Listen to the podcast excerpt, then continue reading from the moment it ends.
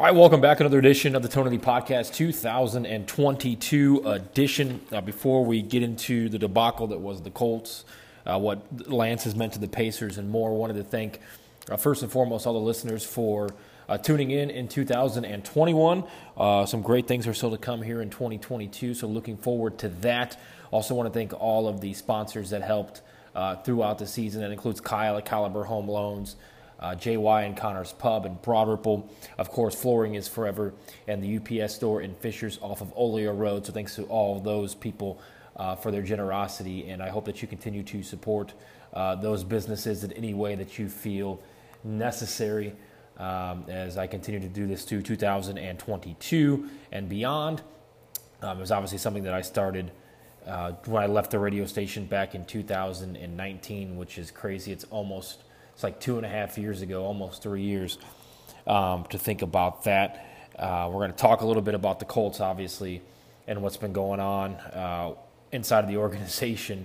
And we'll really find out uh, in Hard Knocks here in the next 24 to 48 hours of kind of how they approached that week in which they lost to the Jacksonville Jaguars. A loss that you just simply couldn't have, a loss that um, is the most embarrassing loss in franchise history. Carson Wentz did not show up when needed. And that was kind of, you know, look, I'll admit it first. I admit when I'm wrong. You know, when this right before this trade went down, I tweeted, "Say no to Carson Wentz. Carson Wentz is not the right guy." Um, R I G H T, even though he was the right guy, R E I C H. Uh, and then I said, "All right, well, they make the trade. This could work out. We'll see how it goes." You know, I, am all about uh, a, a change of pace, a change of scenery, maybe changing some things, remotivating you. Uh, we see it happen a lot in the NBA players. Uh, we might be seeing it with Miles Turner right now, actually, but they get a change of scenery, they get a, a new lease on their career, so to speak, and that pushes them a long way. So he comes here, and I know I talked about it on the show a couple weeks ago. You know, he he he really he managed games, he managed um, to get the ball to Jonathan Taylor at all means necessary. Um, he really hasn't had number one weapons. Uh, Michael Pittman Jr. isn't quite a number one. Ty isn't the number one that he was five, six, seven years ago. Um, but you you can't blow a lead to the Raiders. Uh, not as bad of a blown lead as we saw in the Ravens game, the Titans game, and the Buccaneers game.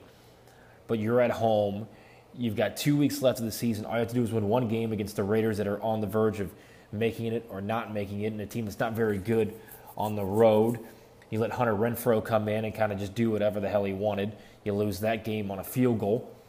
Then you go to Jacksonville, and, and the talk was Colts 15, 15 and a half point favorite. I think it went off at 14 and a half. Might be one of the biggest upsets in NFL history, but a game that you absolutely need to punch your ticket into the playoffs, you didn't get. You didn't get because Carson Wentz had a 4.4 rating. The defense couldn't hold Trevor Lawrence in check. Uh, Wentz just didn't look good. He hasn't looked good since COVID. He hasn't looked good, or since the COVID scare, he hasn't looked good. I know this was mentioned a few times, but but honestly, since he had a baby, and I know it changes things, and that's his life and his personal life, and, I'll stick by what I said about him not getting the vaccine. If that's something that he doesn't want to do, well, and he doesn't want to do it. Um, I think it's time to move on from Carson Wentz. I think it's time to move on from Chris Ballard. Uh, I know you're going to say, well, what about Frank Reich? It was Frank Reich's idea to bring in Carson Wentz, the play calling. Um, I think Ballard got off to a good start. And Jim Irsay is way too loyal sometimes and let these guys hang around a season or two too long. Um, Jim had to be pissed after that loss, an embarrassing loss to the Jaguars, 26 to 11, in which it wasn't even as close as the 15 point final score I said it was. But I'm telling you this: I mean, you, you had you had money to be spent, and you can't even get a number one wide receiver or somebody besides Pittman. Um, Parris Campbell, great. Who cares? I mean, he's going to never be anything. We, we, we've learned that. And you know, Jonathan Taylor, you know, we have 76 yards. I mean, he's a superstar in the for, for the future, but he's only going to be here for two or three more years because, based on the life cycle of NFL running backs, that's normally what they get three or four good years. So, changes need to be made. I, I would love if Carson Wentz was moved on from, traded somehow, and Russell Wilson was brought in here. Don't think it's going to happen. Um, if I was putting money on it, I would still say Carson Wentz and Frank Reich and Ballard run it all back next year because that's the problem with this franchise. And we saw this with with Jacoby Brissett. Hell, we saw it with Kerry Collins back in what 2011. this team thinks that they're closer to being great and contending for the Super Bowl than they are from taking a step back and being a mediocre 5 and 12, 5 and 13 team or 5 and 12 team.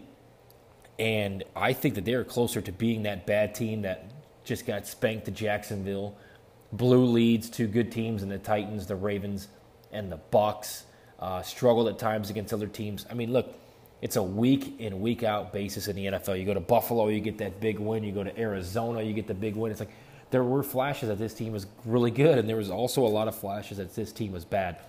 But who are you when you need it the most? And that was this past Sunday in Jacksonville against the worst team in the league that'll be picking for the second straight year number one overall in the upcoming draft. Uh, you lose back to back weeks to interim coaches you got outworked, you got out hustled, you got outplayed, you got out coached. So somebody needs to take a fall on this. I don't know if it's Matt Eberflus. I don't know what it's going to be. Um, I know Greg Dodds, who's in the in the front office, um, kind of under Ballard, is interviewing for the Bears position. Um, that's not a fall guy, so to speak, but um, you know, it's it's it's when we've seen this on Hard Knocks, it's all sunshine and rainbows. It's the same, and I and I, I love Jim Irsay to death, I really do, but I think it starts with him and and, and as an owner who wants to win, he's allowed to say things like, "Oh, I need to. Oh, we're ready to host." Sorry, I might have got cut off there, but you know, Irsay's allowed to say things like, "I want to win. I want to win." He's an owner that wants to win. He wants to bring as much joy and happiness to Colts fans in the city of Indianapolis. I mean, that's why we have all these events. Jim Irsay. I mean, I know Peyton Manning, quote unquote, built the Lucas Oil Stadium, but you know, Irsay's out there giving out hundred dollar bills to fans that travel to Jacksonville but a lot of it is you just it's the same old speak and just reiterated. Oh, we're gonna climb this mountain and we're gonna iron sharpens iron and we're you know next man up and one and zero oh and all this bull crap.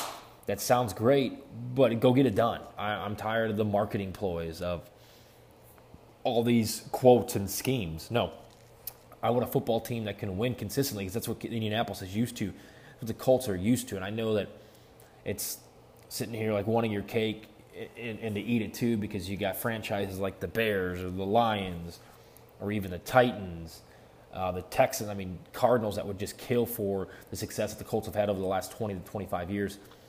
Um, but it's what our owner wants. Our owner wants to win. And he's got to step in sometimes and say, look, it's been great, but some people got to go. Um, and Wentz just simply didn't perform when, when needed. They were, again, an inconsistent team all year. And like I said before, the most embarrassing loss in Colts franchise history. So we will see where they go from here. But I don't expect too much change or too much turmoil or, or, or things being moved around.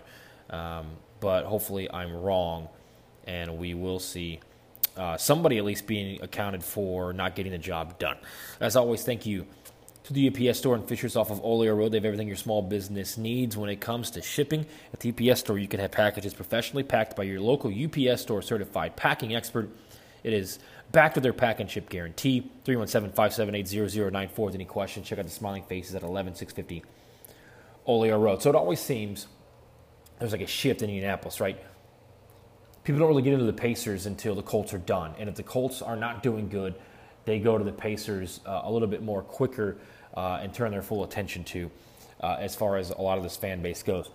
Uh, the Pacers haven't been good, as we know. Uh, they are, what, three and a half games after losing to Boston in overtime on Monday out of the ninth seed just for the play-in. A lot of basketball left to be played, almost the entire month of January left, February, March, April. Uh, or some of April. So you got a lot of basketball left to be played, but this team is just struggling with an identity. They're struggling with COVID. Um, they're struggling with a player that they have extended in Malcolm Brogdon, who's untradeable, that um, has been out with a sore Achilles, who is as injured prone as injured prone gets. I don't know why they would reinvest in him. That was a terrible move. Um, that could ultimately uh, end up costing Pritchard his job. But on top of that, I see why they would do that. You've got a guy that's got the potential, and you need to do what you can do to have him stay in Indianapolis because, as we know, free agents aren't really coming here um, as they do other places. So uh, bringing in Lance, uh, that was the energy his team needed. I mean, even if I went to the game that he returned against the Nets, and it was the most fun, exciting first half of a basketball game of any kind that I've ever been to, and it was the crappiest, most disappointing second half of a basketball game that I've ever been to. He comes out firing at 22 points in the first quarter. The entire Gainbridge Fieldhouse is going nuts. Everybody's loving it. Glad Lance is back, and then you know you blow a 17 point lead because it's just not a very good team. You got too many G leaguers and too many guys that shouldn't be in the league um, playing valuable minutes for your team. Whether that has to do with uh, just the way the franchise has organized these players, or obviously a lot with COVID, with Caris LeVert being out. Um, Goga Bitadze just needs to go. Um, he's not a guy that's going to give you anything. Miles Turner needs to go. Uh, he's clearly not done much. Uh, he's been on the bench in the fourth quarter uh, when needed uh, because obviously he doesn't fit into the system that Rick Carlisle has put him in. So uh, you can ship him. You should have shipped him two years ago when he was at his peak and on the verge of making an All Star game. Uh, and you let the trade deadline go by without trading him. Um, Sabonis is playing, putting up, um, you know, incredible numbers. Sabonis is putting up career high numbers. A lot of that has to do with Lance. Um, he's been putting up triple doubles, 25 rebounds in a game. He had a career high 42 points the other night. Um, at this point, if they want to tank, which is kind of seems or lose games and lose games, but let's have some fun and some individual efforts as they've had. But I'm not I'm not holding out that this team still won't make the playoffs. If T.J. Warren comes back, Caris LeVert can stay healthy, Malcolm Brogdon can stay healthy, which are the two biggest um, key components in this is, is health. But it really comes down to LeVert and Brogdon two of your highest paid players just because they haven't been able to stay healthy. If you can get a piece from Miles Turner and, and Sabonis can continue to put up these numbers, and Lance comes off the bench and gives you gives you a push, and you know you can get some valuable minutes out of Oshae Brissett. Uh, Torrey Craig has played okay lately. I think you go back out and you, you sign Kelan Martin back to the squad. He's given you some good minutes so far this year. Has hit some big shots. Guys like Duane Washington. Uh, see you later. Keifer Sykes has played okay. Uh, maybe you keep him around as a third guy off the bench at that point guard position. Uh, but again, they're just playing a bunch of guys that aren't NBA talent players, which a lot of NBA teams are going through right now. But a lot of these teams that are going through also have a superstar that can take over a game. Sabonis has been able to do that, um, but he's not going to get you that three or that jumper um, and create his own when needed. So um, still some struggles, some growing pains for this Pacer team. Uh, we're just going to be with that the rest of the year. So um, see you later, Miles. Time to get something for him. Trade him to Portland or Dallas or the Lakers, whoever uh, would like him. I wanted to talk about real quick, and I want to thank Flooring is Forever, flooringisforever.com at 317 755 1246. Over 20 years of experience here locally. Harley and the gang have you covered. They provide you with honesty, quality, and value for the flooring that's just right for you from carpet to hardwood. Let Harley transform your home or workplace. Check them out today at flooringisforever.com the 2022 national championship game here in Indianapolis over the weekend uh, just finished up last night. Georgia with a big win over Alabama. I uh, got that pick six at the end. I took Alabama, was completely wrong about that. I, I've kind of learned in the past not to bet against Nick Saban, even though I'm not the biggest Alabama fan. And obviously, they came back to uh, bite me in the nose. Um, good thing I didn't touch it, so I wasn't too upset about it. But um, pretty good game. Had been downtown a few times for the concerts, walked around uh, on Sunday, and a lot of cold Alabama and Georgia fans. Um, but Indianapolis hosted better than anybody. And, and, and look, in January, I know it's not Tampa, I know it's not New Orleans or Arizona or Miami, but uh, Indianapolis is the best city for this. And I hope they get a bowl game out of it. I hope the national championship comes back here in a few years. Um, I know the NCAA Final Four is back here in 2026. Uh, talked to some, some, some Bama and Georgia fans um, outside of the cold. I saw a Georgia fan, a little kid, probably five, six, seven years old, crying that it was too cold. So that kind of cracked me up. Uh, but yeah, uh, hopefully everybody stayed safe and avoided COVID, which I know is hard to do. Um, but downtown was awesome pregame. Um, a lot of great concerts, a lot of photo opportunities, uh, and a lot of fun, a lot of boost for the economy here in the city. Uh, hopefully, all the bars and restaurants here locally made out. And um, if you're in that business, you made some good tips and didn't have to deal with a bunch of jackassery uh, for the most part. Uh, but, but, but just glad that was here in Indianapolis and that was in our city. So uh, really thankful for that to be a part to be able to walk downtown and see some of that stuff. Again, it's what Indianapolis does best. And, and, and I know I've mentioned this over and over in my podcast. People always ask me, well, why did you grow up 30 minutes outside of Chicago? And and you live in Indianapolis and you worked in, in radio in Indianapolis for 10 years and you're still doing some media stuff. And I say, uh, it's pretty simple. One, um, I've never been a big Chicago sports fan outside of the White Sox. Two, I've always wanted to live in Indy because of the Indianapolis 500, the world's largest single day sporting event. And, and look over the last 10 years since I moved here in 2010. I've seen Final Fours, College Football National Championships, the Super Bowl, Colts playoffs games, Pacers playoff games. Uh, the entire tournament was here last year, which was incredible. Um, again, you've got a lot of racing here. So that's why I love it here. And that's just why it's one of the best places to host anything, regardless of, you know, some people having to suffer through a 25 degree wind chill. Um, it is what it is. Hopefully you bundled up. If not, I hope you took advantage of the guy on the corner there down by the stadium last night that was selling beanie hats for $5 a piece. All right, thank you so much for listening. We're going to talk some racing coming up. The IndyCar schedule just came out.